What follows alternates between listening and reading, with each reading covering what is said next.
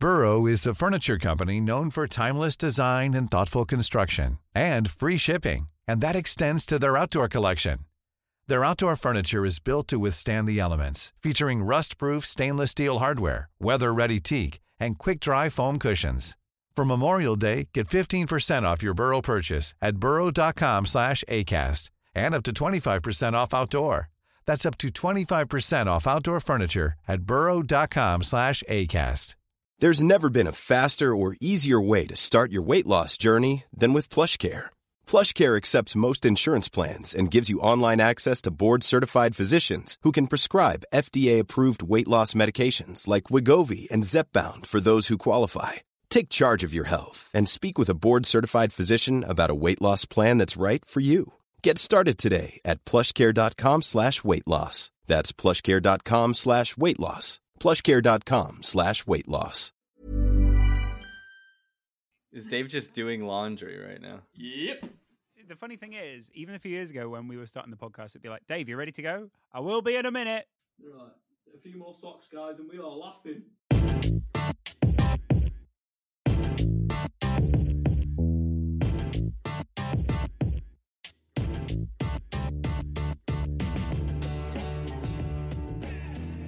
Welcome back, ladies and gentlemen, to the Front Three. We are back. If not now, then when?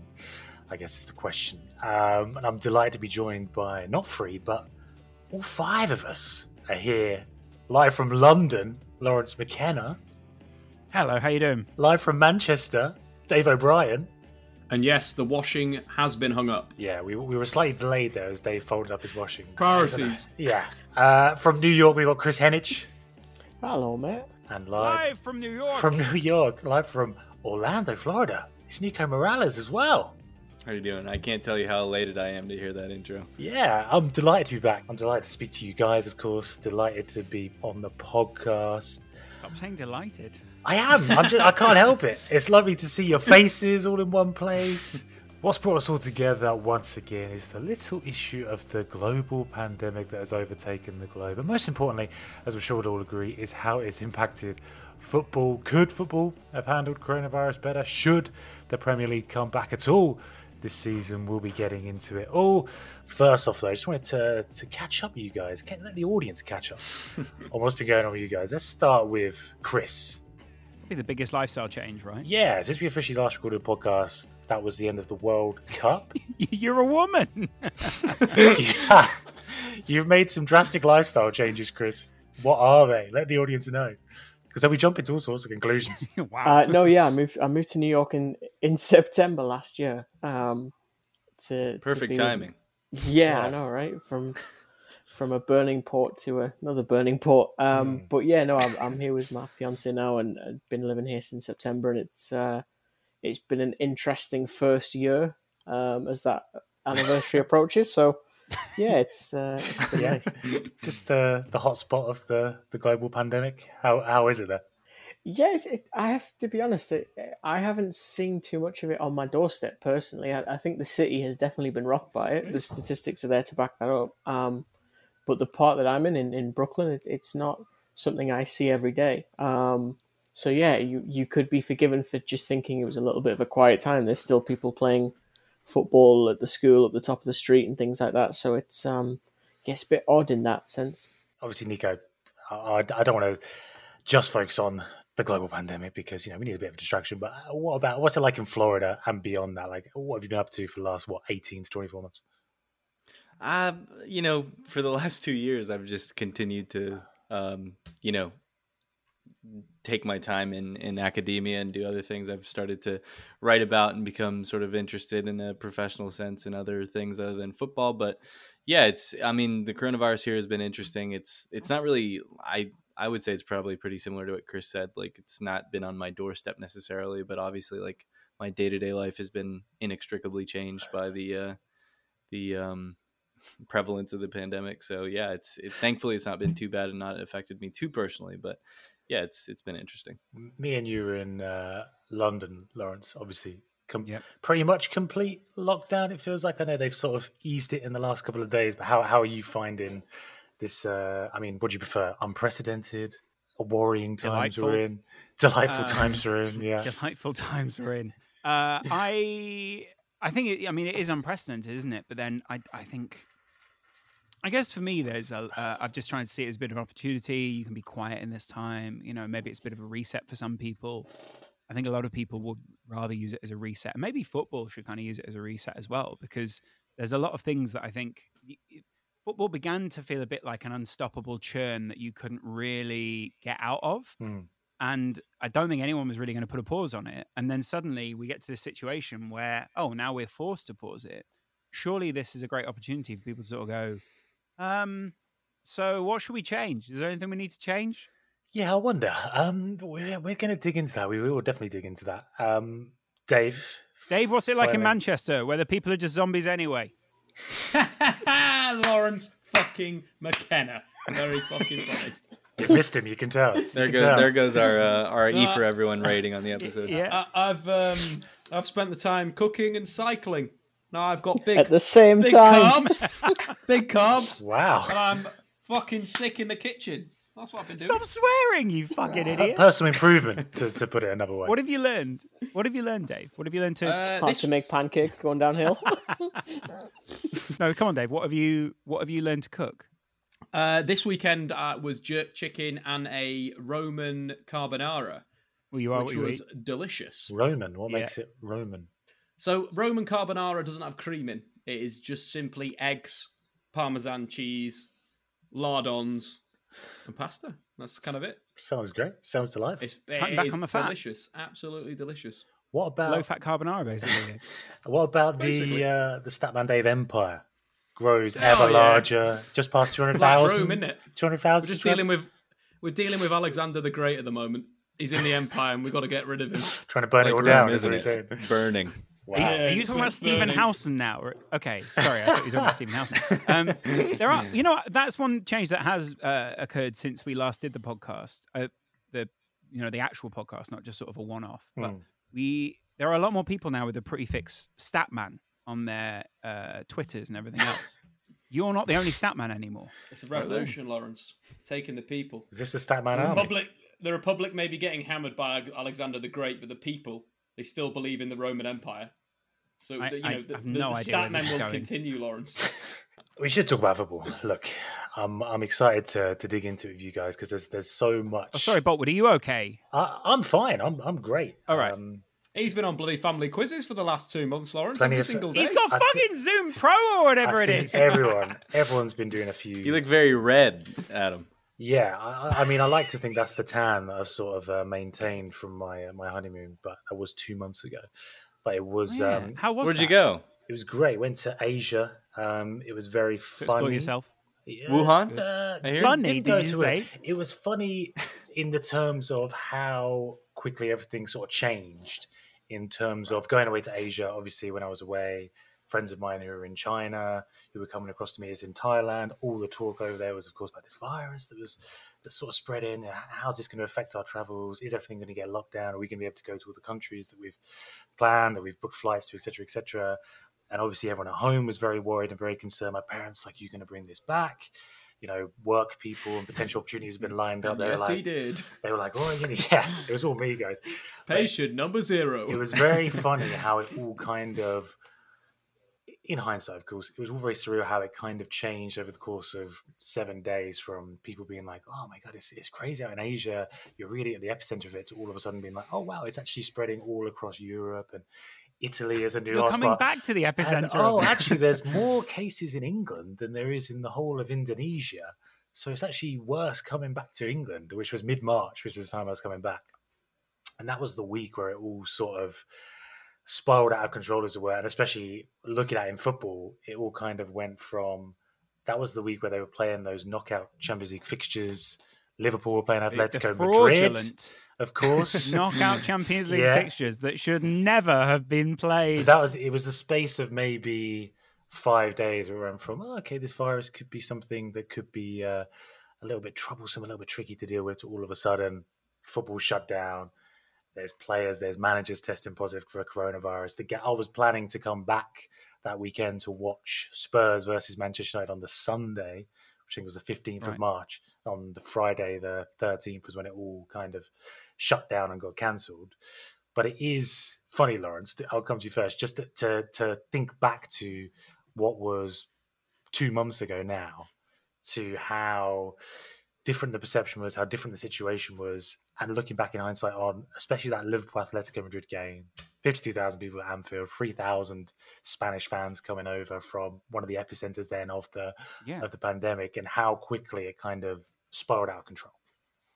Yeah, I, I think in hindsight, uh, a lot of people began to put more meaning onto it than it actually had. Mm. There were some, there are some cases now where people are saying, well, because I, I think part of it was people thought, well, if the match happened, then the next day people would start getting ill.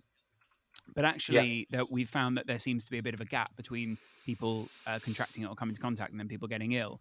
So, uh, you know, immediately after, the, there wasn't really much focus on coronavirus. That was actually sort of a sub headline to the actual headline, which was the champions of Europe, this powerful, probably the best team in the world right now. I think anyone on the podcast would agree.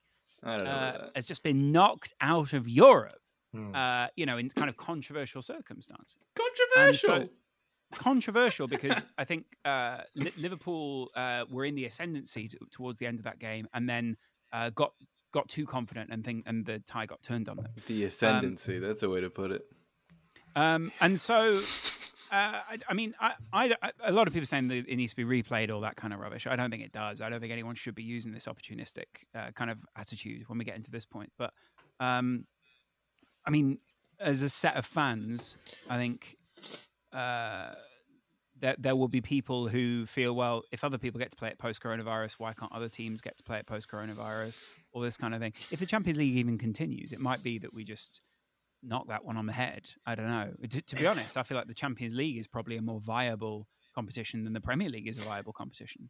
Oh, And I'm not, if I- if I'm honest, the wider conversation for me is less about how do we continue, but if we do continue, how do we improve the actual experience of watching football, the experience of it? Because we're not going to be able to fill stadiums. I think we should take the teams out the stadiums and put them in like fully fitted studios where we can basically film the game to the best of its ability and the best the best quality we can. Oh wow! Well, there's there's a lot of issues. There's a lot of layers to that, which we'll come on to. Yep. Believe me. Sorry.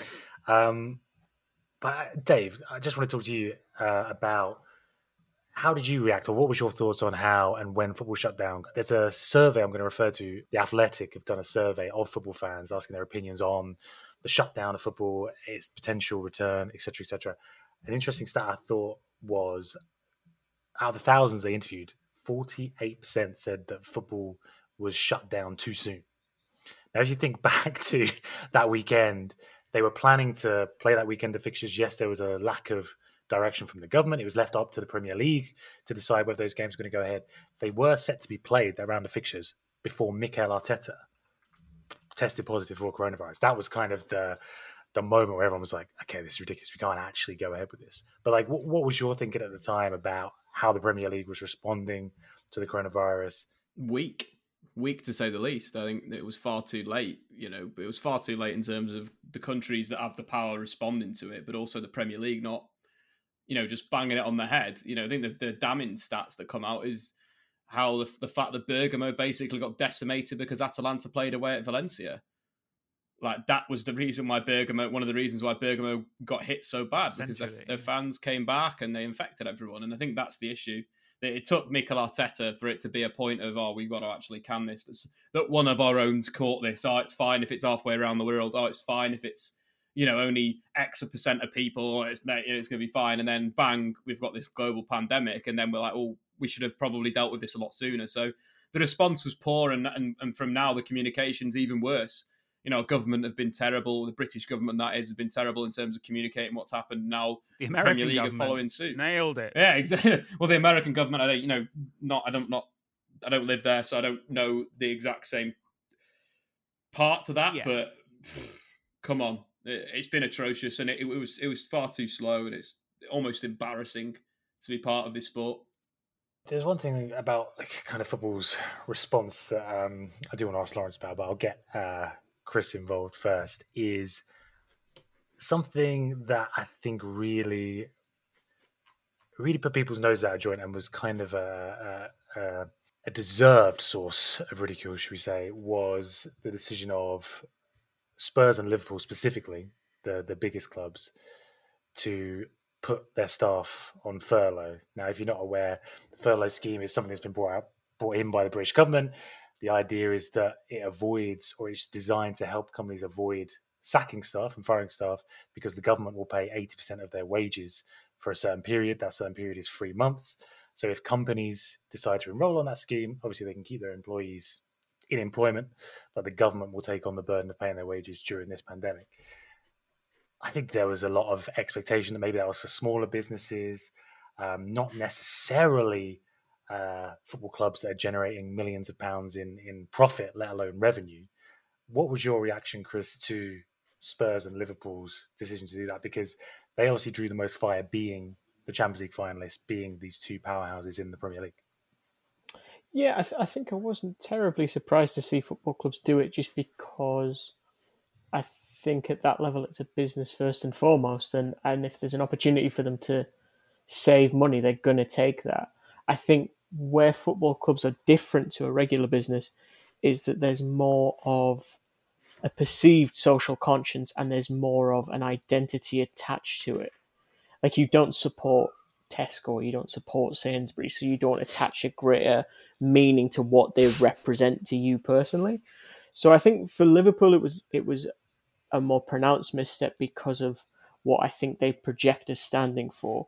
Whereas I think Tottenham, at least through Daniel Levy, have have a somewhat fairly established identity as being quite shrifty and quite. It was on brand. It was definitely on brand. A little bit, yeah. it, it didn't feel as almost surprising in the same way it didn't feel surprising when Mike Ashley did it either, um, because there there is this reputation of them being very conscious of the cost of everything and how best to operate from a business standpoint. But yeah, I think in in a much wider perspective, football, or at least the Premier League, because I don't know the other leagues intimately in terms of how they've responded. It's been a real microscope against sort of where their priorities lie. And I don't think it's done any of them real favours. I think footballers personally have come out of it well in the sense that people like Danny Rose springs to mind, Jordan Henderson, and those players that signed up to the NHS agreement have shown that they want to give back, that they want to use their influence in a positive way to help people.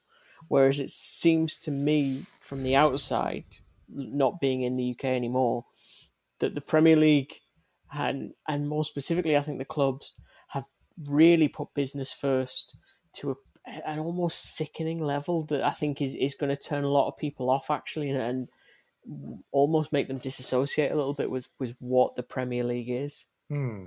I think it's a really good point. I, I definitely, definitely as a Spurs fan, it's something I felt very strongly. There was kind of this sense of almost like football's turned its back on us, so I'm going to turn my back on football to an extent. But it also played into that perception, Nico, is Liverpool and Spurs obviously reversed those decisions at the end of the day, but only because of the pressure that was put on them and the ire that they drew for those decisions. So again, it's kind of like how much credit can you give them for reversing those decisions when it was only because of the public blowback? Yeah, I think um, when all that was happening, I, I, think Lawrence said something on his Twitter about um, the credit that Liverpool deserved to a certain extent, and that's entirely true. You know, the the the positive things that happen sort of therein after like you said reversing those decisions are things that are going to positively impact people's lives surely um, and if anything it's a testament to the kind of things that you should be saying in the and the democratization sort of of people's voices in a in a digital medium that has you know a tangible effect on actual communities. You know these are as much as we've become cynical about the idea of a club not belonging to us anymore there is still a sense of attachment that people have. I remember um, you know when spurs signed serge aurier there was a significant backlash from members of the lgbtq plus community that were uncomfortable with some of the comments that he had made in the past and even though you know they were never going to not sign him because it was somebody that they had paid money for or not play him it was still something that had to be addressed and so on and so forth so there's an element to it of where it's a positive and in which it's in, it's been influenced by the people that make the thing what it is.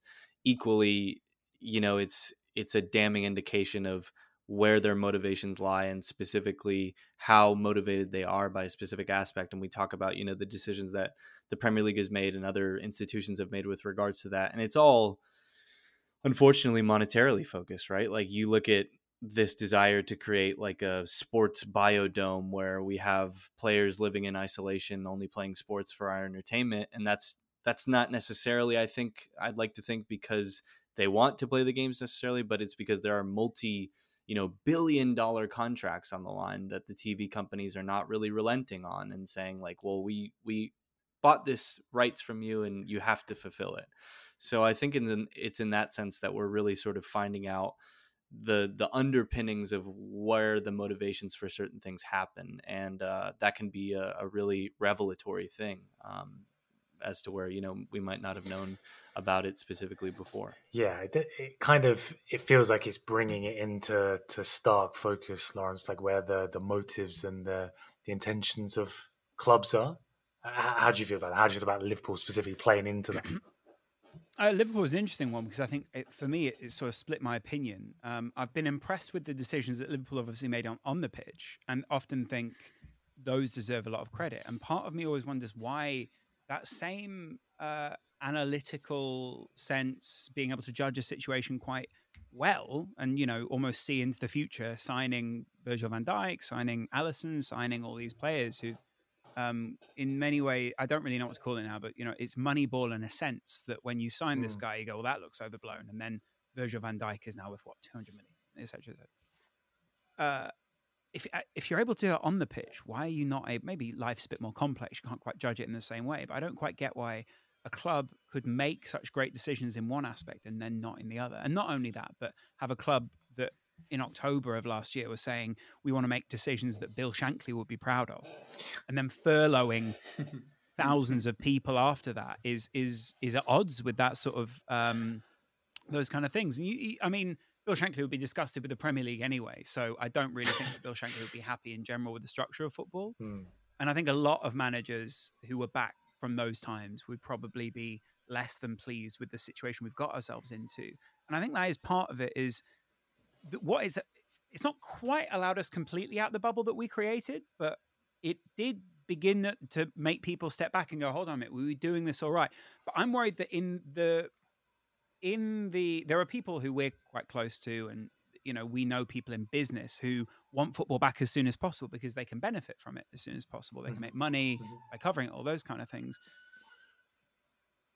in our rush to get back and cover football we don't we shouldn't compromise what we want football to be or those kind of things i'm not saying therefore we have to have fans in the stadium or that kind of stuff but i do think i worry that we're going to make compromises which in the long term might sacrifice some of the privileges that we have in football and some of the things that give people the most pleasure, mainly because the people who will be able to step up most in this time will be the corporate people who will then control things. I don't want to feel or act as if we will be indebted to the people who not only benefited most and therefore can afford to fund football now, but also um, had the most money in the first place and so could afford to control football. I don't want to mask. I don't want to call it privilege, but I don't want to mask the the the good situation these guys came from by going. These guys save football. Thank God it's back. Thank God the Premier League is back. Is I just want football. Like I don't. I, I, obviously I want Liverpool to do well, but I don't want it to be at the sacrifice of what football represents to me. Yeah. So that's part of it. That's the biggest part of it for me. I felt, and also I've, I've got to. I, I kind of say this in covering Man City recently, and Nico, you probably felt the same. I've come to a realization that the owners do not represent the fans, and the fans do not necessarily represent the owners. And the two can regard winning in two very different ways. And in many ways, Pep Guardiola can regard winning in a different way to his owner and to the fans, and that still have validity. And that was part of what I found interesting in all of this is when you criticize Liverpool, there only seemed to be you could only really show Liverpool fans all as one. So it was like, all Liverpool fans should be ashamed of this. And it was like, well, I am in a way, but also I didn't vote on the decision. I didn't have a choice in whether my club furlough people or not. It doesn't represent me. That's not those are the not the values that I have. So why should I be answerable for that? Is that the is that not what this situation has just made clear though? Is that people's clubs do represent them. That is part of their identity. And no, I, I think they I think they mistake the idea that having a passionate experience therefore equals identity. But and that that and in many ways you're just getting what that's buying into the idea that they want you to buy into which is you have an experience with us you take on the identity that we create we've created a desirable identity therefore you should have it. Whereas actually that is um, is that like the tail that wagging the dog or something? Yeah i know what you mean. It's like the Dave, I'm interested in your thoughts, but it's like Spurs represents me in a way. Like Spurs is part of my identity in quite a profound way, and the way they've behaved in the past. I don't want to go back to Pochettino, but especially in the last couple of months, we'll say. He's still. I know, yeah, I'm still. I'm still very. they're both traumatic in, in the same way, but um, the way they've behaved during this whole global pandemic has made me think. Okay, I understand what your priorities are. I understand what your intentions are. I had a, uh, maybe a, a, naive or or you know rose tinted view of what Spurs was, even in this sort of modern era where we, we all know and kind of accept to an extent what football is about and what the Premier League's about. But it's just kind of made it really clear now, and going into this attempt to restart the Premier League, to to bring football back, Project Restart as they're calling it. What do you make of that? How do you reflect on that? The intentions of football and the intentions of the club when they're trying to bring back football in a circumstance with, where there's so many obstacles, you know, health wise, uh, morally, etc., etc. I, th- I think in a way it's obviously very very difficult to to even start when we're still battling this. I think that's the, the, the, biggest part of it. That this is a global pandemic. This fee is absolutely crazy, mm. um, and I think that's obviously a difficult part of it. That for number one, mental health wise, football could be a good for a lot of people, whether it's you know playing in front of fans or whether it's behind closed doors. I think that is quite important to give people a bit of a distraction. I don't think there's many distractions at the moment. You go on the BBC every single day, the top ten articles are about coronavirus. I think the distraction is kind of needed. Um, myself, I've been playing quite a lot of Call of Duty, and that has been a nice distraction from coronavirus and a nice distraction from the current uh, business and you know all the environments that we are dealing with at the moment but as well, like obviously you guys support teams that made the wrong decision. Like they made the wrong decision. That's that's fact. Manchester United didn't make the wrong decision. Manchester United made the correct decision, and they supported the people that work for the football club. That, in a way, has brought me closer to Manchester United and brought me closer to what they stand for as an organisation. The pay, club has had a lot. They of, stand for paying people. No, they stand for supporting their staff in this moment. They stand for not furloughing their staff when a lot of big, big, big business has done that.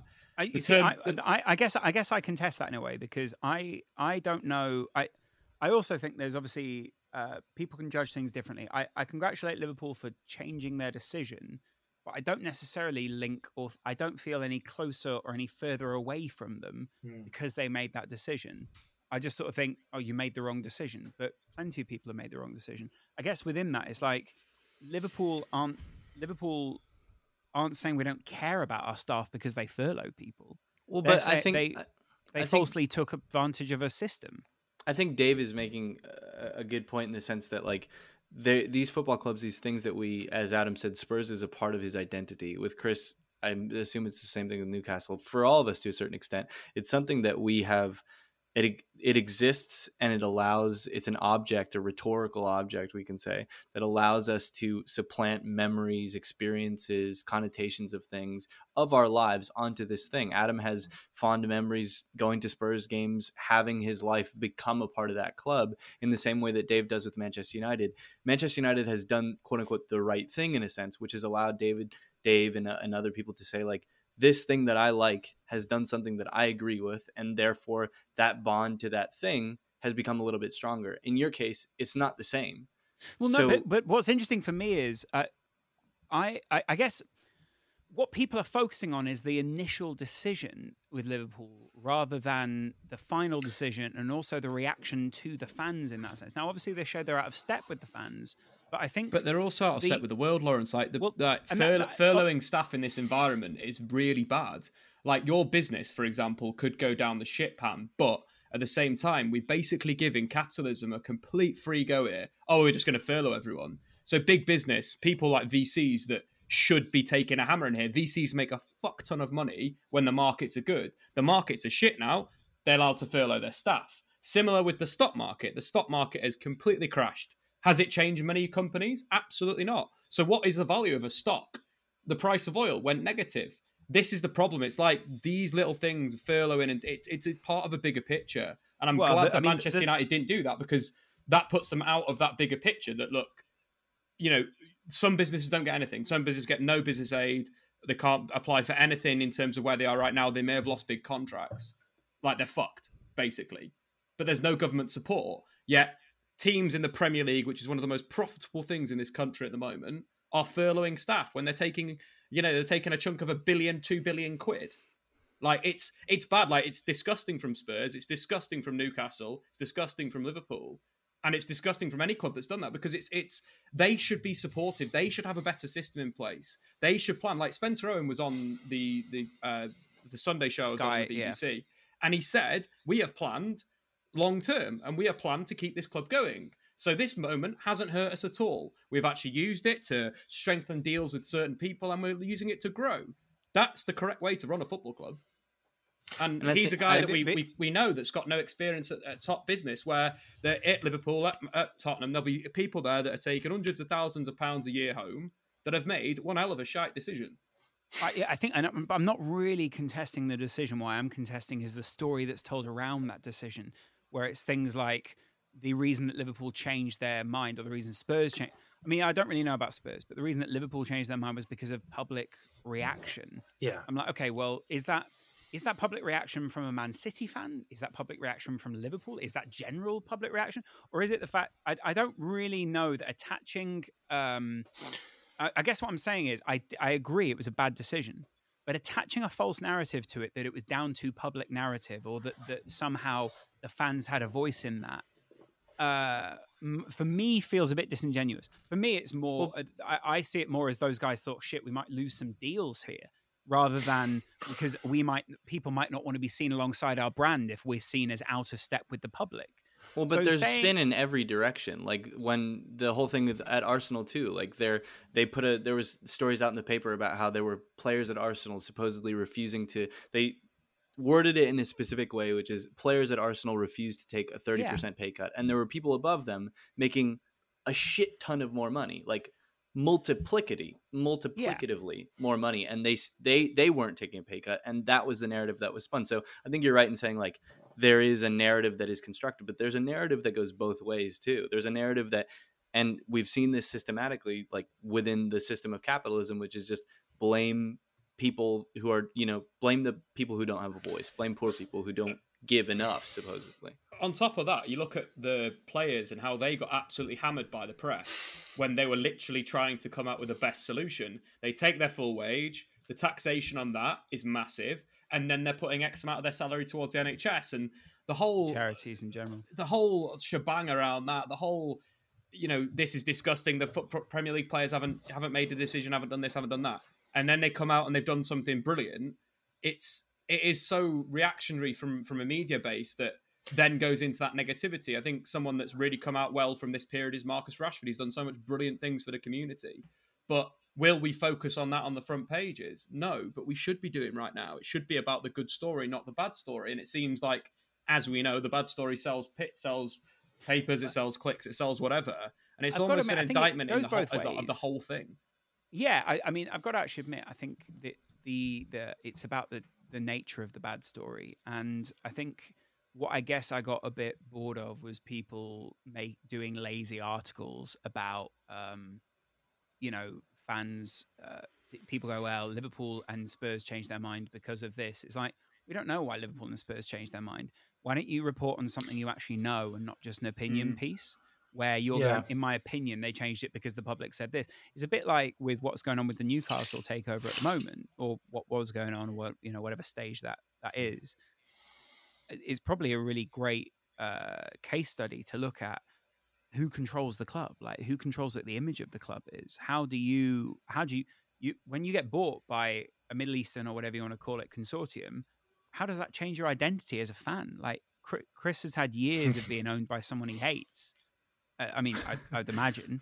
you might you might love Mike Ashley for the, the discount he gives you at Sports Direct, but the, the the other side with the other side with with your new owners is now like what's your identity? How does your identity change because you've you've complete you're the, now the richest club in the world, I'd imagine. Yeah, that's that's that's an interesting precipice to be on because it comes with a lot of caveats that we're now also potentially a political tool, a political pawn, which yeah. I have to be honest, I, f- I feel like football in the UK or in, in England, especially, it kind of has been a bit of a political talking point by the current government at the moment. that Matt Hancock calling out footballers pretty prominently, saying they need to do their bit when it came to pass that actually they had been in discussions already to try and work something out. Um, and I think that's when it relates to, to Newcastle's takeover, at least, that's another instance where when people say to me, you know, politics and football shouldn't be linked, I agree with them in, in the first instance. But again, the important thing to remember is it, it is you can't you can't change that now. It's just the way it is, and especially when people talk about the human rights record of, of Saudi Arabia and, and how do we move forward with that when the British government do arms deals with that country when they welcome them on the front of, of 10 Downing Street. What I always think is the other thing that maybe doesn't quite get as much traction is the Northeast as a region has been very chronically underfunded for a long time now. And you have this new owner who will be the majority owner alongside Amanda Staveley and the Reuben brothers, who already is floating stories, whether it's them or someone in the group, saying that not only do they want to try and invest in the football club, but they want to invest in the local area. They want to help the NHS a bit and do. And it's very difficult, I think, to then stand and tell people that this is a terrible thing when their lives are going to be significantly made better by the presence of this group. That's where it becomes another political talking point because it part of the reason that this group seems so appealing is because of the situation that the current government have, have put them in as people and as as a region. So it's I, I agree with Dave. I think yes, Liverpool made a mistake, and it's important to commend the clubs that did not make that same mistake. Um, but I think the problem with football clubs in general, and it's what I said before, is they are run as businesses, but they're probably more akin to political parties because you can very rarely get a consensus opinion amongst the group. I, right. I guarantee you can find a Liverpool fan who thinks Virgil van Dijk is overrated. I don't think he is. Lawrence doesn't think he is. you can probably find one somewhere. and, and even find some. Isn't that right, Dave? You can probably find some wanker somewhere who thinks that he's overrated. Thing, if he was any good, he'd be able to deal with Alvaro Morata, Lawrence. And, and it's a very, it's a very good point, with, Dave. With all that is, football club fandom, it's not like being a gas engineer where you need to be corgi registered. You don't even have to buy a shirt. You just got to change your Twitter handle. Theoretically, it's the the the pre the requirements to become a football fan of any club are so easy, mm. and that is a wonderful thing because it's what brings us all together. At the same time, that's what makes it so difficult to to police or gain some kind of genuine, consistent opinion because you can't really touch the walls and the ceiling on it because it's just this giant cloud of, of, There's Twitter accounts don't really represent Kristen's feeling on it, which is similar to when you know I'd speak about Man City. Uh, there were plenty of Man City fans who go, "Yeah, we're not particularly happy with our owners," but then there were also plenty of Man City fans who just went, "Shut up! You're just jealous because we've got success." And it's like, "Yeah, we're criticizing the success that you've had." Like, it, it it's very easy, maybe not to debate these things when it's your club, even like I'm contesting Liverpool's decision or whatever, mm. or maybe the portrayal of it. Um, it's more, I guess, it's more uh, in football. There is also a bit of um, it's not toxic masculinity, but there is a bit of you made your decision. Now that's your identity, or it's like you've lost. That's you. And that happened a lot on Twitter on that day, where it was like mm. Liverpool made the wrong decision. You're all bad guys now, and it's like oh right okay right well what, what, are you supposed to do with that what are you supposed to, how are you supposed to rationalize that because again didn't feel that way I, I just think the situation is so interesting because it is to use the most overused word and last six months, unprecedented. But it is unlike anything that we've ever seen. Delightful. And to see the reaction of football, I feel more distant from football than ever. Like my lack of investment and connection with the game is just. It's not isn't non-existent. that- let's when it comes back, but though, Isn't it- that a part of it too? Like, uh, like with this whole thing. I mean, this obviously this uh, has put a stop to football, and that's kind of what has brought all of us together, all us interesting peoples um, together on on the internet. But you know, it's do we even the point that Chris makes there? I think is a, is a prescient one in the sense that there are. It's so clearly, and this has been talked about sort of ad nauseum. But my friend John McKenzie wrote an interesting piece about the Newcastle takeover in the sense that, like, it is just another case of sports washing and we've seen it a million times over we've seen it with psg we've seen it with manchester city and it's something that it, it moves further and further away from what football clubs originally were which is something that was just a collection of people from a specific area represented through sport. And through you know community work through charity work through positives that happen to the people who it most closely affects at least the, in the immediacy they're able to sort of justify their existence.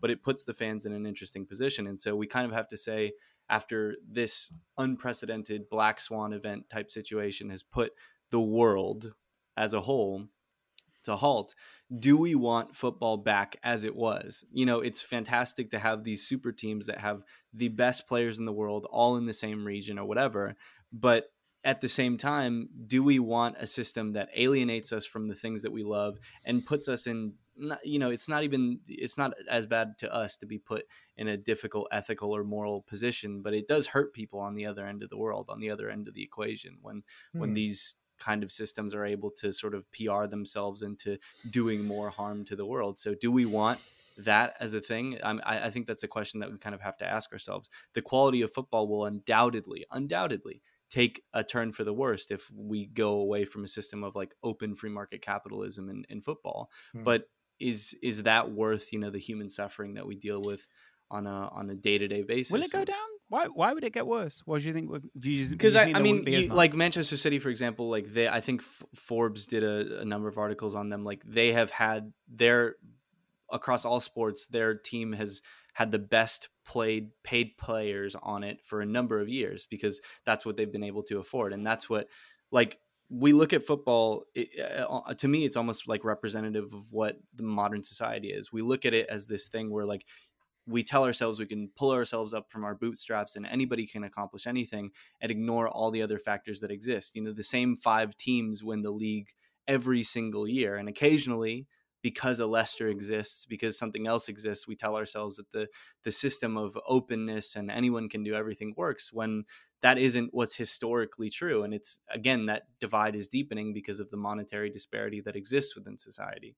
So I think these teams are able to afford a concentration of power, which is football players, because of the system that exists. And when you get rid of that, you know you don't ha- you you can convince players to say or maybe they want to stay for personal reasons or you know you can't just convince someone by paying them the most amount of money to go somewhere else so i think it would the quality of football would decrease because you don't have a concentration of extremely talented football players and resources in one area um, but i think it would be you know ethically justifiable to support to support football I guess that's there's an interesting uh, just to finish on that. There is an interesting point to make there. Then that when talent, maybe it, it could lead to a spread out of talent, where therefore, for instance, uh, I don't know when a really great player goes to a specific team. Uh, I'm trying to think of an example of it now, but you know when Thierry Henry was at Arsenal, I felt like other players looked at him and became better players. I wonder if the the mean or the median, whatever you want to call it, footballer becomes better but maybe we don't reach. as yeah i mean we can't look at better in a footballer linear sense but yeah it's, it won't be the same What, what, what, Yeah. what do you think, Dave, in the sort of immediate future? Because this is the Dave's decisive just sent us an Alan Brazil tweet. Yeah, before we move Yeah. on, guys, I, on. I haven't watched it yet. Everyone get it, get it on, right? It looks absolutely coconut crazy. Dave, Right. what's coconut crazy, Dave? Uh, Alan Brazil, This is good. This is lads, co- coconut. just give, give me two. Oh let- my let- God, let this me, is let me see what Big coconut Al's crazy. It's just Alan Brazil and Ray Parlour on the piss. Alan Brazil, He's like fucking- biologically, just shouldn't be alive. Why does Alan Brazil look like his skin hurts? Why, do, why He does looks like Alan Brazil gonna look like he's about to pop? Yeah. It's just him in a cardboard cutout of uh, Ray Parlour. For the listeners. you know, the funny thing is that's not much Skip? difference in, char- in charisma to the real Ray The real Parlour. Ray Parlour, yeah. What, um, Ray, Ray, what are you doing here? Oh, you're old classic, Ray, just standing there saying nothing important. Selling a little or a lot? Shopify helps you do your thing however you cha-ching. Shopify is the global commerce platform that helps you sell at every stage of your business. From the launch your online shop stage to the first real life store stage, all the way to the did we just hit a million orders stage. Shopify is there to help you grow. Shopify helps you turn browsers into buyers with the internet's best converting checkout. 36% better on average compared to other leading commerce platforms because businesses that grow grow with Shopify. Get a $1 per month trial period at shopify.com/work. slash work. shopify.com/work. slash work. Ryan Reynolds here from Mint Mobile. With the price of just about everything going up during inflation, we thought we'd bring our prices down. So to help us, we brought in a reverse auctioneer, which is apparently a thing. Mint Mobile unlimited premium wireless. Ready to get 30, 30, bit to get 30, bit to get 20, 20, 20, bit to get 20, 20, bit to get 15, 15, 15, 15 just 15 bucks a month. So, Give it a try at mintmobile.com slash switch. $45 upfront for three months plus taxes and fees. Promo rate for new customers for limited time. Unlimited more than 40 gigabytes per month. Slows. Full terms at mintmobile.com. All right, what I was going to say, Dave, is Mind take, blown. taking all that into account, just like in That- the that's immediate coconut future, crazy. taking taking a cardboard crazy, Ray Parlour into account. How do you feel about the Premier League coming back? Because I'm, I think I'm in the minority of like I, I don't feel it's justifiable the Premier League coming back because uh, in the very simplest terms, you're risking lives. I don't think it's justifiable. There's a lot of hurdles, obviously logistically, but what's your thoughts on the potential return? Well, it shouldn't come back in terms of health, and it should be cancelled. But they can't do that because they're going to get sued. They're in a they're in a or just- position they're, they're in an unplayable pause. position. They can't do anything. They literally can't do anything. So you, If they the, the hands are write the tied. They season have off, to. They have to play it. They have to. There's not. There's nothing they can do. That they literally are forced into a position where they have to finish this season. because of the What if the financial players just don't do it? Yeah, they're going to get sued. the That's play- the problem. But they, But what if the players don't The do it? players will get. Their players will get sued. Then they're not fulfilling their contract. I suppose if they're not fulfilling their contract, but there is, I mean, who is the person then that can deem whether it is? Is it literally only down to the government then? So if the government say it's okay to play Yeah. and then the players don't play, so what if the government were lobbied by the players to not say it's safe to play? They just. Uh, yeah, uh, maybe that would work, but at the same time, you you believe that this current government is going to listen to football players when they want, you know, Well, GDP in the country and they want money to come in. Well, I guess that the government, the you know, the the the worst thing would be if you lose all GDP because your players don't play, and then they get sued by whoever's going to sue them, and then they can't play anyway. So it's sort of like the the I suppose the the power I think does lay with the players more than we know, but it probably won't play out that way because they'll be No, they'll the pa- the power the power lies with them if it's if it's across the board if it's universal if there's a sense Correct. of solidarity but if you know 20 if two teams decide they're going to play then that gives leverage to the other system of power that exists so every player would have to say i'm not fucking playing Yeah. Well, I, I guess I guess the thing is, but once one player says I'm not playing, it makes it much easier for other players to Oh, say yeah. they're not playing either. I mean, the, the problem is that is part of the issue right now. The position the government is putting these people in is not that the Premier League might be, you know, putting a bit of pressure on them. Maybe some of their teams are putting the pressure on them to fulfill the deals and stuff like that, and because they don't want to get sued. But this is the position the government has put the players in, where Yeah. they have to make their own case. And I mean, professional maybe sport players, is allowed to is allowed they're allowed to train they're allowed to play from the 1st of june the premier league will restart on the 12th of june What? it's just going to happen like Hmm. that's it it's, it's I, kind of do, done and do you know the other thing? Do, do you know the thing that I think a lot of people, um, for me, it, the players will remain protected, right? We know that these are multi-million pound assets that will be protected, and should they get sick, will probably be isolated straight away and put into the best private healthcare, be monitored constantly, all those kind of things. The- now, someone might have a rare underlying heart condition, like like happened with who was the person who collapsed from a heart condition on the pitch? Um, Fabrice the Miramba. Yeah, Muamba. Now, Muamba had an underlying health condition, which meant which no one had tracked, right? And so, you know, he could have died in that situation. He was very close to dying. we might find that there are players with underlying health conditions in this. And if they get sick, they could die. And that's part of it that I think a lot of people aren't looking at. The statistics and the graphs today that came out went most people who died were over 85. The second most people who died were 45, 65. What you're not taking into account there, that the people who died under a certain level probably did have pre existing health conditions. Doesn't mean they're any more right to die or less right to die the point is that within that group of football players, the likelihood is there will be someone there who is more vulnerable to coronavirus than other people and could die. And if one football player dies, that's a problem. Add on to that the fact that it's not actually only the players that are the concerns then, but if you are having a football match, you've got people gathering, you've got people gathering to watch it, you've got people gathering who want to go out with their mates, you've got people who want to go into a pub. Now, if they don't go to an open pub, they might go to a lockdown, they might go to a secret drinking session, all these different things. And it goes out and out and out and out. I'm going to probably be doing the kickoff if we end up doing that. Oh, Dave's for some weird reason having a disco. I'm doing the alarm, Lawrence. Right, Beep, okay. beep, beep, beep, beep, beep, beep. Right. We got an And- issue, boys. That's coconut crazy, Dave. And and then to add on to that, right? You you then have it that I I could be doing things like the kickoff where we can't enforce social distancing because the studio is not big enough. So what are we what are we supposed to do? What, are we supposed to work in an environment where I go, Brian, stand two meters away? Hold on, Lawrence. stand two meters away. No, away. no, legit masks. Seriously, but, not but even even joking. but, e- but even if you could enforce social distancing at the kickoff or something like that, what people aren't also taking into account, I think this is kind of the general point that Lawrence is on, is that like there are things that you are doing that will require other people to put themselves at risk. Like let's say you Correct. order some food or something like that, or you order a pizza. Hmm. There are people in less Brian, privileged get me a milkshake. exactly a milkshake that will require other people who don't have the privilege of essentially as much money to not expose themselves to risk. So that's, no, Rory, that's you kind of the can't have more sushi. That's kind of the thing is that back on the like there is a specific privilege that we're that we have to realize that we have when we have the ability to. I've had the ability. I've been fortunate enough to stay home during most of the quarantine. There are people that are not in that situation that have had to go mm-hmm. to work that have had to expose themselves. And when you you know when you look at all these numbers and say like, oh well, this many people died, but but they had this, it's still a death.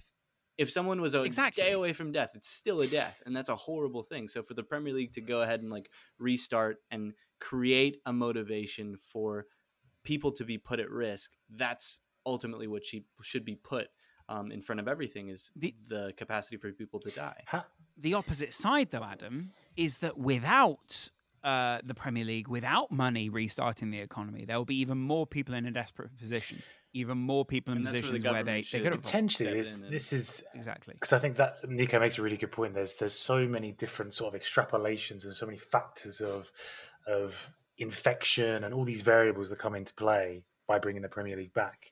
But Chris, as Dave sort of mentioned at the top of this this conversation, the financial imperative is so so prescient. The the chief executive of the Premier League, Richard Masters, says that the top flight faces a one billion pound loss if the season isn't completed. There's talk today about potentially Premier League clubs having to pay back 350 million to international broadcasters because the, the product's different, therefore they're entitled to a refund. The losses and the financial hemorrhaging that may be a result of not completing the season is so huge that to the Premier League and to football in general, it's almost it, it, it- they can't contemplate not bringing it back. How do we square that, or how can we square that with the very real health imperatives that, that Nico talks about? Um, in simple terms, you can't because you can't put a price on life like that. I think what it, it serves to highlight is the dangerous relationship that the Premier League has with those TV rights. Um, because at this point, it's not really about anything other than that. That is the, the, the most important issue in terms of the future of the Premier League right now. Um, in terms of actually going back, I, I think you're going to have such a difficulty in the sense that I know they've talked about doing a points per game and, and all of these different ways. You're never going to get someone happy to go down at the end of this season, hypothetically. I think I think we can all agree the, the, the title is it was pretty much done anyway, not mathematically, but common sense applied. Come on, Chris, don't be Um, like that. Yeah.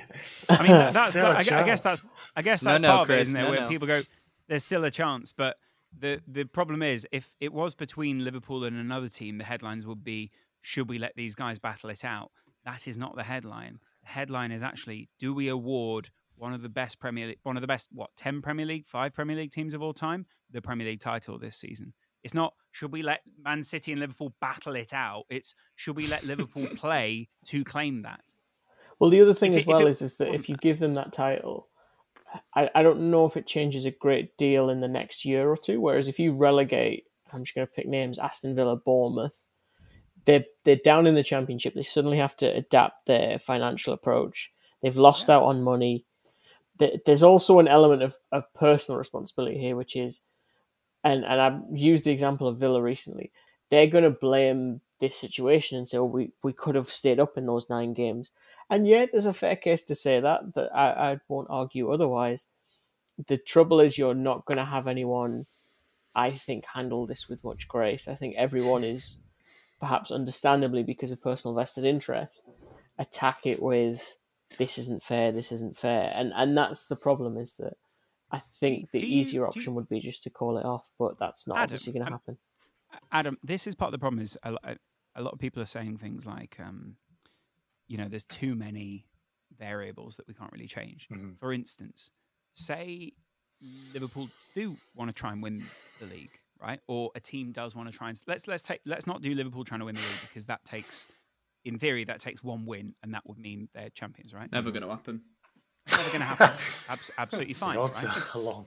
Well, you could also, I mean, there is also the outside chance here that Man City, with their massive amount of resource, could go to all the players. Look, we're going to keep you and your families within a bubble somewhere that we can build can, quite easily, and you know we will keep you all safe. You'll be able to live with your families, and we'll live in a bubble for that amount of time. And whatever happens, if anyone got sick, instant isolation, things like that. The people with more resource will inevitably be better at keeping the virus away, or you'd hope so, right? the other side is what happens if tomorrow uh, a star player for one of the three teams that is in the relegation zone gets it? And that guy is out for two weeks and he can't train with the team. He can't really have communication because he's sick. But everyone else has to train. Hmm. no one off any other team gets sick. And then we go back and we go aston villa you now have to play a team because you know this is the schedule can we go back and go, well, you're miss they they go, well, you know, Pepe Reina, Jack Grealish, and someone else are out, not because they've got it, but because they had symptoms and we had to isolate them for two weeks or however long. They couldn't train, they couldn't go near anyone else. Is that fair? Is that a level playing field? That's that the- you've Probably- then just got illness. Got a just- hangover, hasn't yeah. you get, you get what I'm, you get what I'm saying though. If if you've got, if it's not even that the players have to get it at this point, it's that if they have symptoms, they have to be isolated, and that is unfair in preparing for a football match. Yeah, I mean, how, how do you? I mean, yeah, to go to go beyond the sort of the moral and the health um, questions, the sporting integrity question, Dave, is another one that seems impossible to answer. As Lawrence says, you're sort of creating this situation where I think it was the Watford chairman who said it's, it's kind of a distorted nine-game mini league because of all these conditions that we've got. Who knows what's going to happen with the players and the hurdles there in terms of testing and who tests positive, etc. But even this factor of the neutral venues, the the police are insistent that there needs to be eight to ten neutral grounds that are the Premier League venues to stop any possibility of fans congregating. Um, how Is that, is that realistic either? Is, it, is, is that a stupid thing to say? There are Manchester United fans all over the. co- I mean, you know, if the neutral like, ground for. Manchester United is in Kent, it's going to help the fans get there. we all know that. Uh, yeah, e- this is what I mean. Even on a on a sporting integrity level, Dave, how, how does how does this make sense? Well, it doesn't because they're now bringing in five subs, and they're also saying we might play shorter games, and the games are going to be played five times a week. It's not the same competition, and that's the problem. That we, we've played, we've played how many twenty nine games of the Premier League or whatever it is, twenty eight games, 29, 29 and Liverpool Uh, was that close to winning the league. And Dave, then- that must be yeah, unprecedented. unprecedented, Lawrence. That's But the- word the we've been using quite some time, Dave. like what like so they're going from playing a season with three subs to playing five five subs same point about lawrence made about getting coronavirus what about if this team can't get up to a physical standard in this short period of time what happens if their five centre halves get hamstring injuries in the first game and they're literally playing pepe reina at centre half like that could happen To be fair, It's David, not the do a job. same. I think the, the the other side. I think Pepe Reina is a bad example for that because he'd actually be an incredible centre half. He'd be like um, a kind of a Big uh, Pepe. uh, no, he'd be like the Gary Medine, or was it Gary Medine? Gary Medine? Medel. Gary, Gary Medel. That was it, Medine. yeah. Gary Medine was a centre forward for Crystal for Crystal Sheffield Wednesday, I think. Crystal, Crystal Wednesday. Wednesday, Dave. Ooh, I guess There's a few. Um, the the other the other side is uh, I think people will uh, naturally want to see a very. I think what we're expecting is the players are going to step back out and be just as uh, fast. Yeah, they're extremely out of shape. Exactly. Not Bruno Fernandes. but this is this is the thing. So I'll come to you, Nico. So like they talk about it all the time. You can't even get match fit. You can't get match fit In without training. playing matches. Yeah. You ha- you have to play games. this Like- so Football Manager shows that Boltwood. If your if your little circles aren't full, You're you not match fit. aren't up to the standard. You're not match. but it fit. is like obviously the more you think about it and the, the more you kind of delve into the details the more ludicrous the sort of farcical it becomes because these nine games are going to be so different the the sporting integrity question there's no there's no way you can you can thread that needle it's not the same so if you were to take it the other way nico if we just went okay we're going to not resume the league we're going to cancel this season as is liverpool aren't champions sorry lawrence where do you think that could possibly leave us what sort of state could the premier league be in if that is the case Uh, it's I don't know. It's it's it's almost impossible to say because you know there's so many things. You know how do you how do you deal? The, I think probably the toughest thing, like Lawrence said, like Liverpool are X amount of points ahead. We kind of knew that they were gonna. This is this was more of a coronation run in than anything else. Um, but the difficulty is the relegation teams, and like we've talked about the financial implications of all these clubs existing, and like a lot of this is also down to like people saying if there's no football, then a lot of clubs will fold, and that isn't necessarily clubs at the top, but also clubs that you know don't pay their players that much because they can't because then they're in the lower divisions and how the how do they deal with their players wages and how do they do that and how do they exist without football? So again i think it comes back to the question that football has its, has tied itself to this like global behemoth of that is global capitalism right? Like it is this huge money making machine and you know dave talked about the fact that they have to play because it's a contract that they've made with the broadcasters and that's a financial responsibility that they have to fulfill or or they face legal action and the legal action is sort of um, doesn't really care about the the circumstances that be and i'm sure there are no clauses written into it to uh, account for a global pandemic but that's the thing is that is this the event that's forcibly I, I don't know how it exactly looks but forcibly sort of removes football from that equation that takes it away because you know i have friends that work for ac milan and sort of the analyst department and they've talked to their bosses and they've said like the football is going to be really different because the advertising numbers aren't there the the means that once existed were not were no longer there anymore the money that existed is no longer there anymore because of the disappearance of football for just this quick period of time. You know so many financial equations and institutions relied on the fact that there was this constant um, almost gross exchange of money um, being made in football. So it looks extremely different no matter how long it takes to come back. I think that's the thing we're not really getting here is that even if we do make the right decisions and the Premier League does not resume in, in the middle of the summer and whatever decisions are made with this season or whatever, and we come back when it's safe, football and everything else is inextricably changed. It, it, it just will be. And I think to add to that, uh, Adam, I think what part of the question is people are going, how can we get football back up and running like it was before?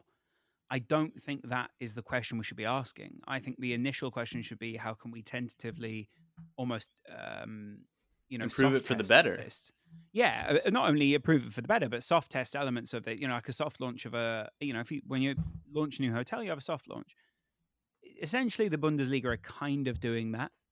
Um, for everyone else, but then that is in Germany, an incredibly uh, well-run, efficient country where all the cars never break down.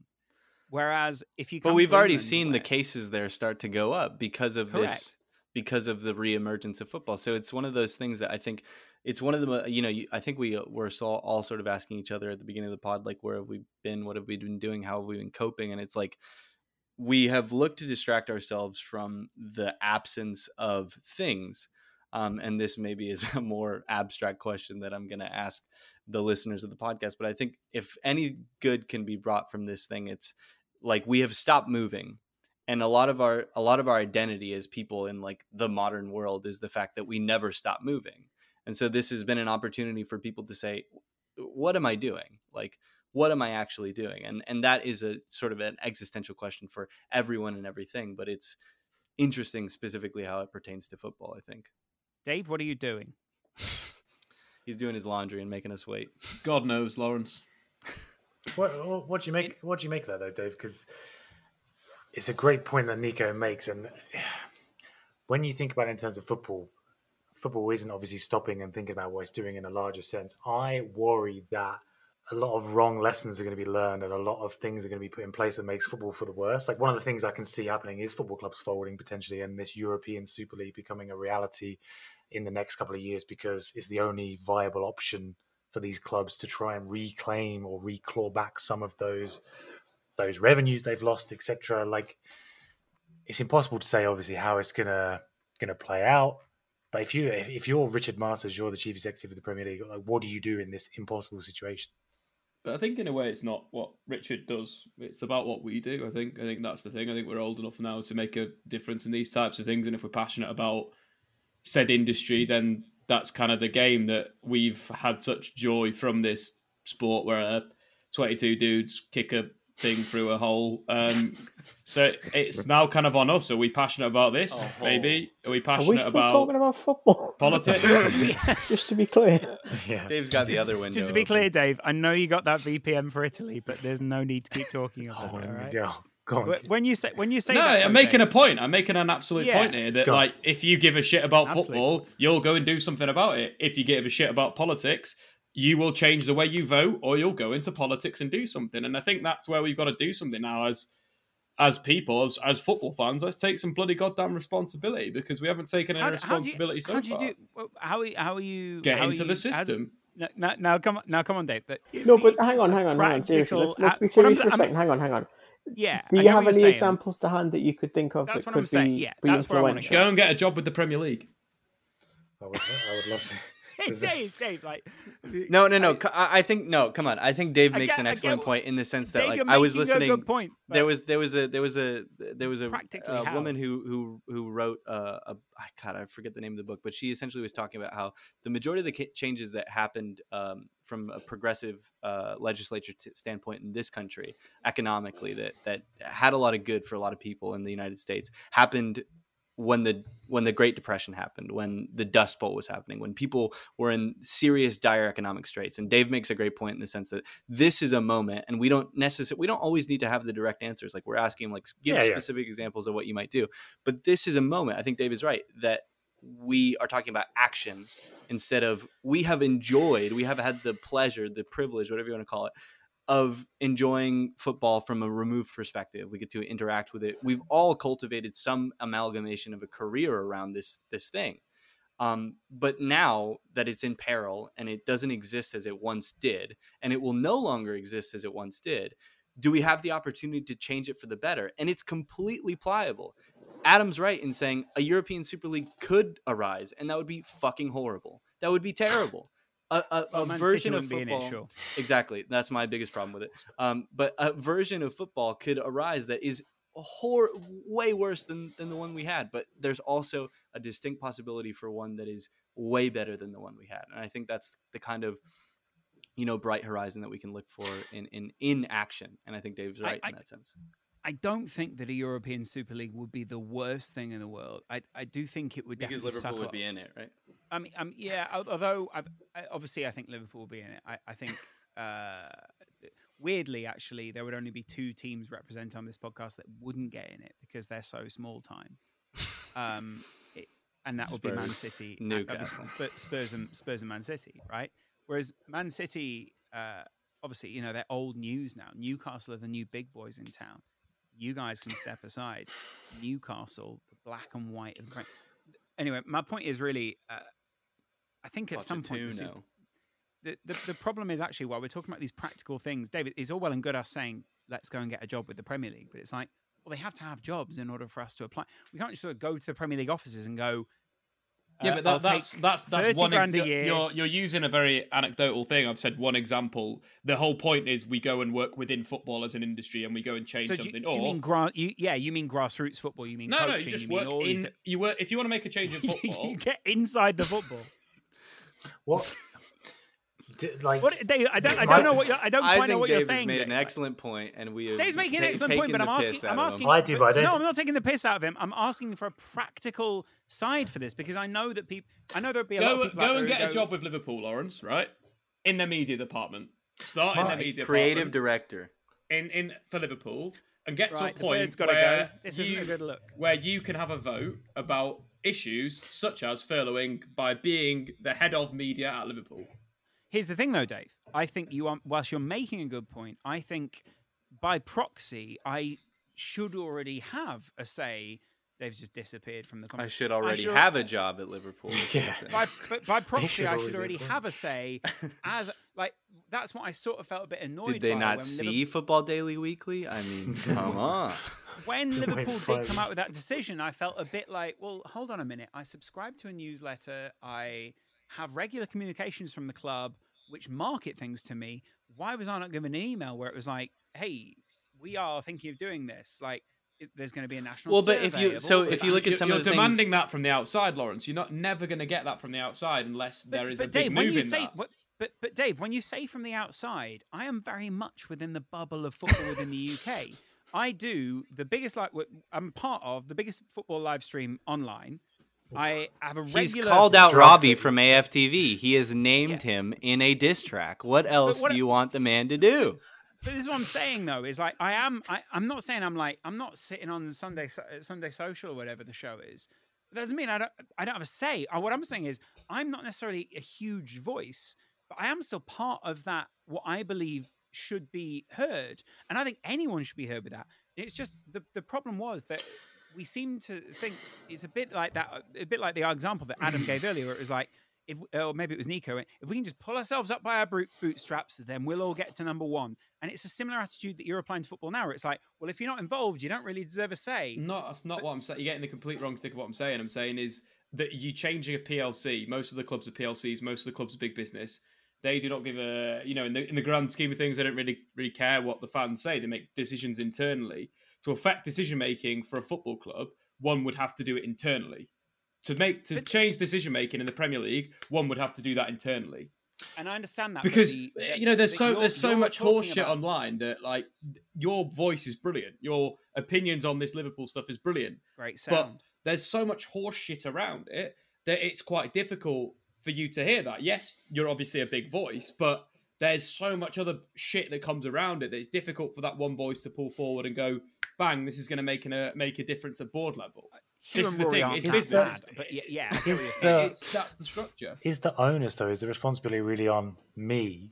Does that not take away from the people who are in power and are making the decisions? It's their responsibility now to make these decisions uh, that are well, right. yeah. but aren't they already making fucking absolute dreadful decisions Potentially. is that Yeah, they, change? they, Yeah. they, they're Like, making. are we they're gonna let already Matt- making the decisions. Matt Hancock is he going to continue to be Minister of Health after all this shit washes over? I hope Because that would be ridiculous. What? That would honestly be ridiculous because there's accountability here.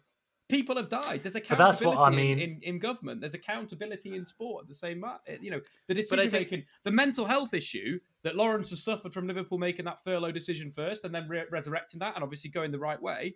Like that is costing Lawrence sleep. Uh, yeah, I, There's I accountability there. Who's who, who, I stands up? traumatized. I am traumatized. Who stands up from the Premier League and says, "Right, guys, we're going to come back into football on this day"? Nobody. It gets leaked out through Gary Neville, who says the Premier League don't want to put anyone above their parapet. Stop being so goddamn weak. If you've I made do that think that- decision, fucking stand up and say, "I've made that fucking decision." It's as I simple do think as that that. is part it's of so, it. The- so weak. Deliberately there is a bit of a facelessness nature to the Premier League, which I, I do think is a problem because when you look globally at other sports, if you look at the NBA, you've got Adam Silver. If you look at NFL, I don't remember the guy's name right now, but owners are very prevalent.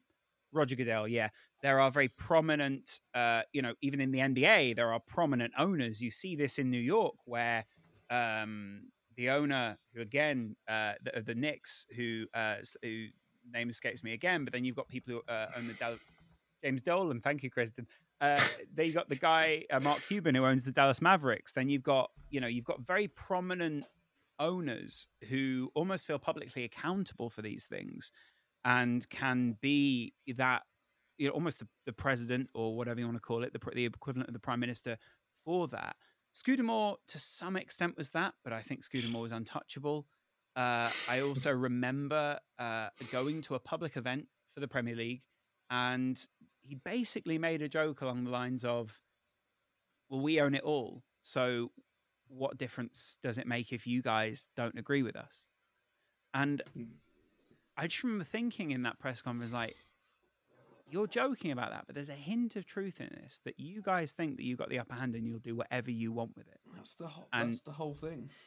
So the But- whole encapsulation of it is the only way that you'd actually break these fucking idiots is if you're actually in there with them, sitting down and discussing these things in a uh, professional sense. Is it not? Is there and I not? get and I get that, Dave. But through, I think I- I've had jobs and job experience in recent years where I real where I went in there, I think, with the best of intentions, and then over time you end up getting sucked into They a political brought in the thing or something else happens, or no, but you get what I'm saying. You end up getting sucked into a political side of it.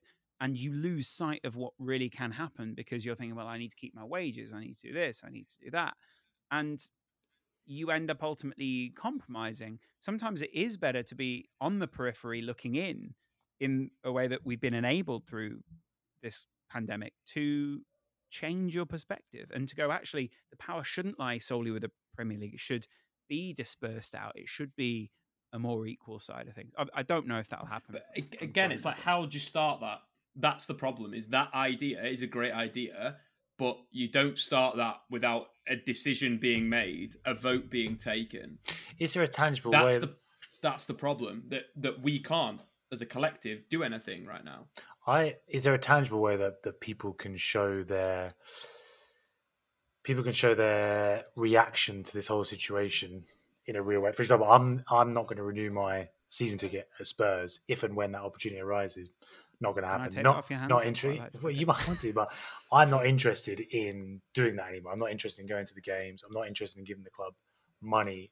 I'm interested to see if and how that is amplified and if that is a more widespread feeling as this situation develops because i feel like it is going to if it does go ahead i feel like it's going to be a bit of a disaster i think there's going to be so many Right. hurdles and issues that come up and people's health's going to be put at risk in a really stark way that i think may exacerbate these feelings i'm projecting I- obviously my put the- own perception in that then I, I guess, Adam, can I ask, I guess, to play devil's advocate in this, because I think we've all advocated here that safety is the ultimate, um, you know, goal. We've laid that out as sort of a north star. At some point, in order to come beyond this, there is going to be have to be an element of risk Hmm. taken because it doesn't look like the virus is going to go just completely. And like you know, uh, li- life has does carry elements of risk with it. Are we being very careful in a society where we are quite can be sometimes mollycoddling, sometimes can be a bit too careful with things because people don't want to get sued or they don't want to be um, you know portrayed in a negative light because they're worried about the PR, they're worried about all these kind of things. You know, there in many ways, uh, you know, when you watch the Michael Jordan documentary, The Last Dance, for some weird reason, we romanticize his decisions now to be a complete asshole to his team and his and those people around him. because it was in service of something great, supposedly greater, and because it were like that's really interesting point that you bring up because it, it's it's something that if anybody else who wasn't a six-time NBA champion did, we would not excuse that behavior. Call we, we tell that yeah. we tell that person to go to therapy or or, or something else like that. But Yeah. because it was in service of something greater, I think that's kind of the point that you're getting to with the general idea of safety. Like, at what point is is it safe? And I think that's that's where we have to fall back and look at people who understand how to interpret data and that's a spec- uh, specific um, difficult Dave. point in this country yeah dave dave uh, is is one of those people but um uh that's a difficult point to kind of uh broach in this country yeah. specifically because it's something that there are numbers out there and numbers can paint any variety of stories but there are decisions that have been made or decisions that have been justified by um, specific interpretations of the data that aren't necessarily indicative. And so that's something we have to be also wary of is that you know the the US I'm speaking in regards to mine and Chris's situation is has been terrible at testing and they've claimed okay well since we have this amount of people that have gotten sick and whatever then we shouldn't really uh, you know we, we should be able to reopen. But that's simply because there hasn't been adequate number of testing. So that's another factor that goes into is that we can't just say we can't just look at certain interpretations of the data to justify an approach. We have to have someone who is good at doing that I guess then uh, it also feels like the conversation is almost too concentrated around this for me, and is is too much in one place. So I'm hearing too much from, uh, and I say this with all affection, Miguel Delaney, people like this, people who are uh, Miguel. very- the- people are at the top of uh, media organizations or places where you might call them tastemakers, you might call them an, an editor, all these kind of things. you might call them assholes i don't know I, way. I, I, I picked that out as a specific. I thought that might um, excite you, but what I mean is, you're hearing a lot from people, and I, uh, Miguel's Miguel's always been very nice to me. He's always been very pleasant when he's around me, but I understand Same, pleasant same to other here. people on the podcast. Um, it, it, it's. Uh, I, I guess what I'm saying is the, the conversation feels too concentrated right now. And I guess I see the same on YouTube where I've mentioned coronavirus a couple of times and people have gone, why, why are you, you know, what you're saying, we should put ourselves all in danger. Not really, but I think there should be a conversation and we should be exploring as many different avenues as we can, not going, uh, not, not necessarily saying we'll do any of them, but saying how can we practically and from every different angle be looking at this? Because at the moment the conversation seems very stifled by people who want to reduce the risk of how they look rather than the risk of actually what will happen. So the conversation even from our own prime minister was stifled because he didn't make a speech that was about inspiring the nation that was about bringing people together he made an ass covering speech which basically just went well it's not my fault if something bad happens It's all your fault. Yeah. yeah, it's it's someone else's fault. It was about passing the buck. It's about the getting rid of the responsibility, and that for me, a, it's not a position of leadership that someone's in, so it's not particularly good leadership in the first place, and that's something we've also experienced in the states. But that's the same for the Premier League. It's the same for sport in general in the UK. that's it. We need better leaders, and that was my uh, that the, my initial point is that we are leaders, and can we make a difference? Us as not just us, us five people, us as Yeah. A group, as the We listeners. are leaders of we the are front we are we are leaders. Can we now We make a leaders of the point because we're seeing an absolute arse handling of a situation, terrible communication. idiots in charge, just bombs in the face. and it's one of those things where you think, fuck, Jack and I could have done a fucking better job. And I haven't been in politics for 20 years. What you? What, what, I could fucking do a better fucking speech than fucking Matt Minister's right. Hancock. I'll tell you that for free. It's like someone throwing a chair in the room. Be able to deliver some better goddamn statistics than that guy. I do think that's part of it. I, I don't think Priti Patel is particularly good with numbers. Um, Hmm. We've seen that. I, I got, I got to admit, I, yeah, I mean, Dominic Raab doesn't come across particularly well in the first place. The, the, the problem is we, we have also been left with slightly uh, charismaless leaders in this time. And I guess the worry for me as well, Adam, is if you feel like the the people you relate to most when speaking are Jurgen Klopp or Pep Guardiola, do we have a problem overall with our leaders in society if you are more inspired by Jurgen Klopp, Pep Guardiola, Pochettino. Pochettino, At Newcastle United. uh, and and Steve Bruce? Pochettino. How was, how was my how was my bacon? Did you say? Um, And I- Steve How's Bruce the pandemic? Did you say?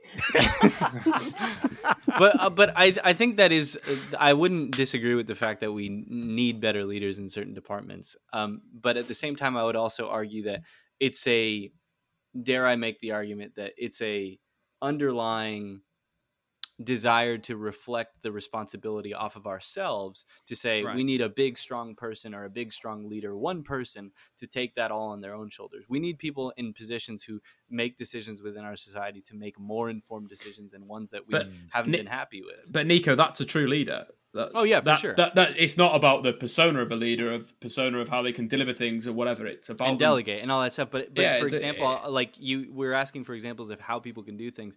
The six feet that has been mandate, mandated by the the CDC and the WHO is arbitrary. It's not to say that it isn't it, it, doesn't work in stopping people from getting infected. But what it the idea that put, that pushes across is spend as little time as possible as you can with people in confined spaces. What we need to do as individuals, and this needs to be pushed across by our leaders who take responsibility for things, is push that across not say be an individual and you know do whatever you want as long as you're adhering to these largely arbitrary guidelines they should be saying you should still be practicing and following social distancing and i'm doing the same So, Adam, just to add to this now, then, this as an opportunity for changing football is something again which is unprecedented. We've seen unprecedented and unprecedented things happen.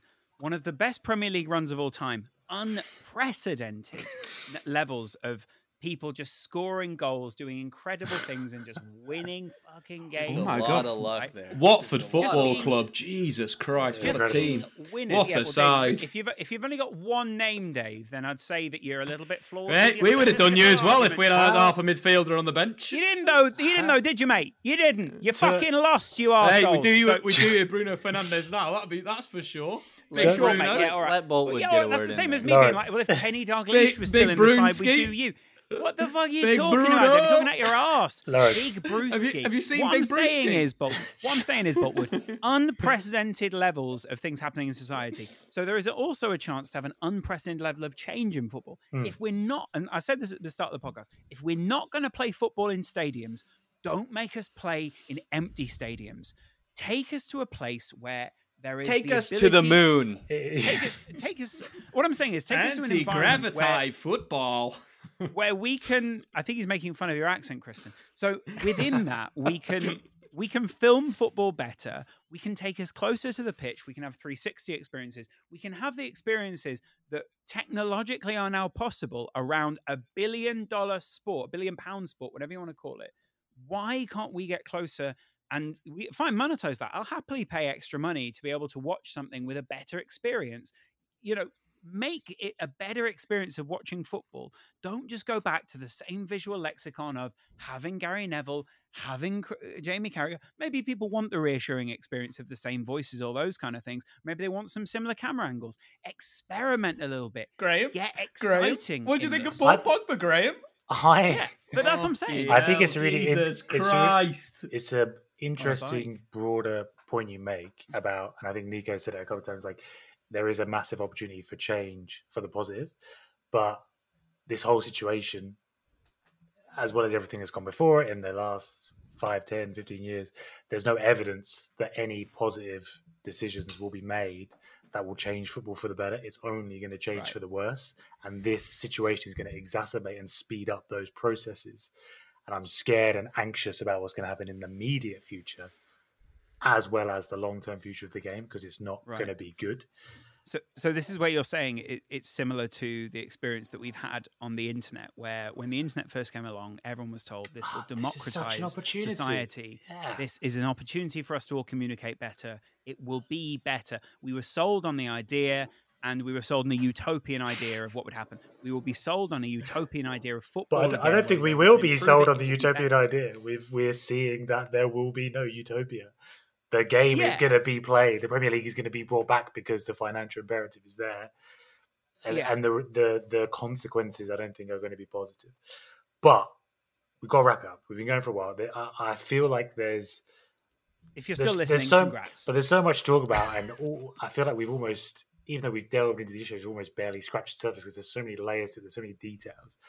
Another podcast, you say, Hopefully, there's enough for a, a, more podcasts. If people enjoy this podcast and want to listen to more, if they want to rate and review the podcast, you know, you could do that. That would be great. Just to finish Help though, just to wrap it up. up. Like I said, I feel like there's a chance the Premier League is not going to come back. How will you feel, Lawrence, if it doesn't come back and that long-awaited crowning of Liverpool championship uh, as champions doesn't happen? Uh, uh, not as gutted as I think people want me to feel. Possibly, um, I think in this season there I've experienced some things kind of emotionally with the rest of the fans that I don't think we've experienced as a football club for quite some time. And as a as a fan base, I think we've had a lot of confidence returned to us. Hmm. There are a lot of things that, and th- this is something we didn't really discuss earlier. So. Um, I don't know. I've not really shared this story elsewhere, but I've got someone who's quite close to me who's quite sick at the moment, and they're also a Liverpool fan. And it became kind of apparent to me that not that that person necessarily would not be in my life anymore, but that there will be elderly fans out there who this might be their last chance to see someone lift a title or to experience a title run and to experience something that they haven't experienced as a Liverpool fan since 30 years ago, since they were a younger man. And th- there was an element of tragedy in that for me. That I, not that I thought, oh God, I want someone to feel sorry for all the Liverpool fans collectively, Mm. but that for some people out there, this might that might have been. And I, there's a very there's a society, and obviously as a as someone who's younger, I'm not looking at death tomorrow and thinking, God, this might be my last opportunity. So I can afford to banter people off and be like, yeah, don't worry about it because we've still all got another however long to live. Mhm. But it's when you're when you are reminded that there is someone who might be seeing the last of what they might see in their life. And I'm not I'm not saying that's the person who's close to me, but I'm saying I was reminded how finite their life might be. Could be a year, it could be 10, you know, it could be 15, it could be 20. We don't know. It brought it into a stark sort of um, focus for me Hmm. that while we're all going, while it's hilarious that Liverpool won't win the title, and it is funny, I can see, I can see that element of it. I can see why that is a funny joke because it's like Dave It- Chappelle it- said. if if we're it's going funny with reels though, Lawrence, it's not funny. It, it But should no, happen. what I'm saying- what I'm it's deserved. You know what I mean? It's it's part I of a a point that should have happened. That makes sense. get- I like get- it, they, I get- it- they're yeah. so deserving of this. They battered the shit out of everyone. It's And not even I a get- point of conjecture. It's just that like Yeah. should happen. and and I get and I get what you're saying with that, Dave. But it's kind of the, what Dave Chappelle says, where it's like it's it's funny until it's happening to you, right?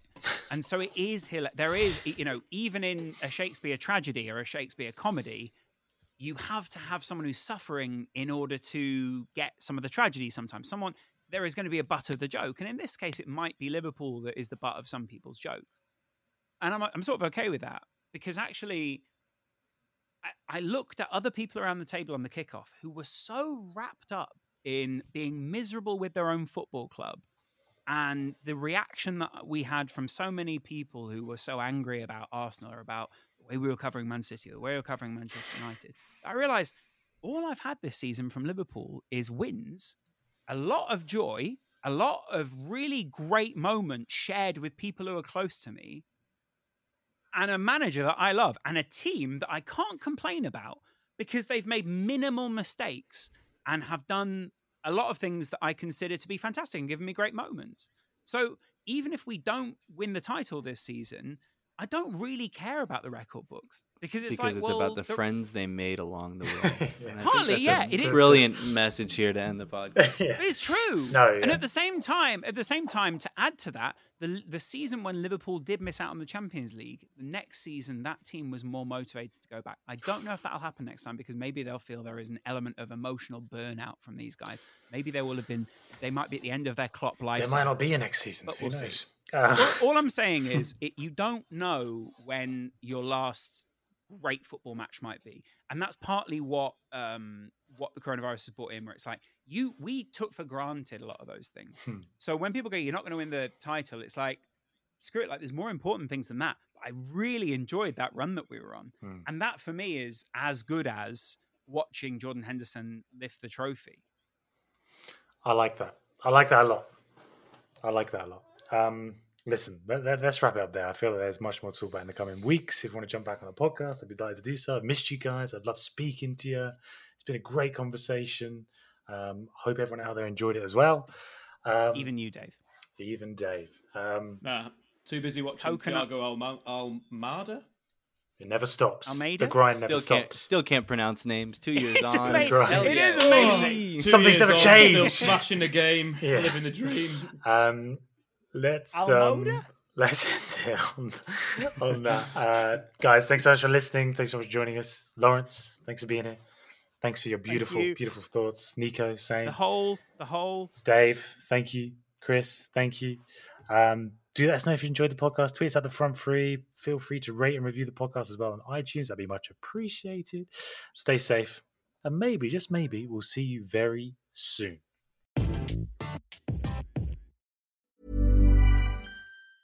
Mom deserves the best, and there's no better place to shop for Mother's Day than Whole Foods Market. They're your destination for unbeatable savings, from premium gifts to show-stopping flowers and irresistible desserts. Start by saving 33% with Prime on all body care and candles. Then get a 15-stem bunch of tulips for just $9.99 each with Prime. Round out Mom's menu with festive rosé, irresistible berry chantilly cake, and more special treats. Come celebrate Mother's Day at Whole Foods Market. Mom deserves the best, and there's no better place to shop for Mother's Day than Whole Foods Market. They're your destination for unbeatable savings, from premium gifts to show-stopping flowers and irresistible desserts. Start by saving 33% with Prime on all body care and candles. Then get a 15-stem bunch of tulips for just $9.99 each with Prime. Round out Mom's menu with festive rosé, irresistible berry chantilly cake, and more special treats. Come celebrate Mother's Day at Whole Foods Market. Target.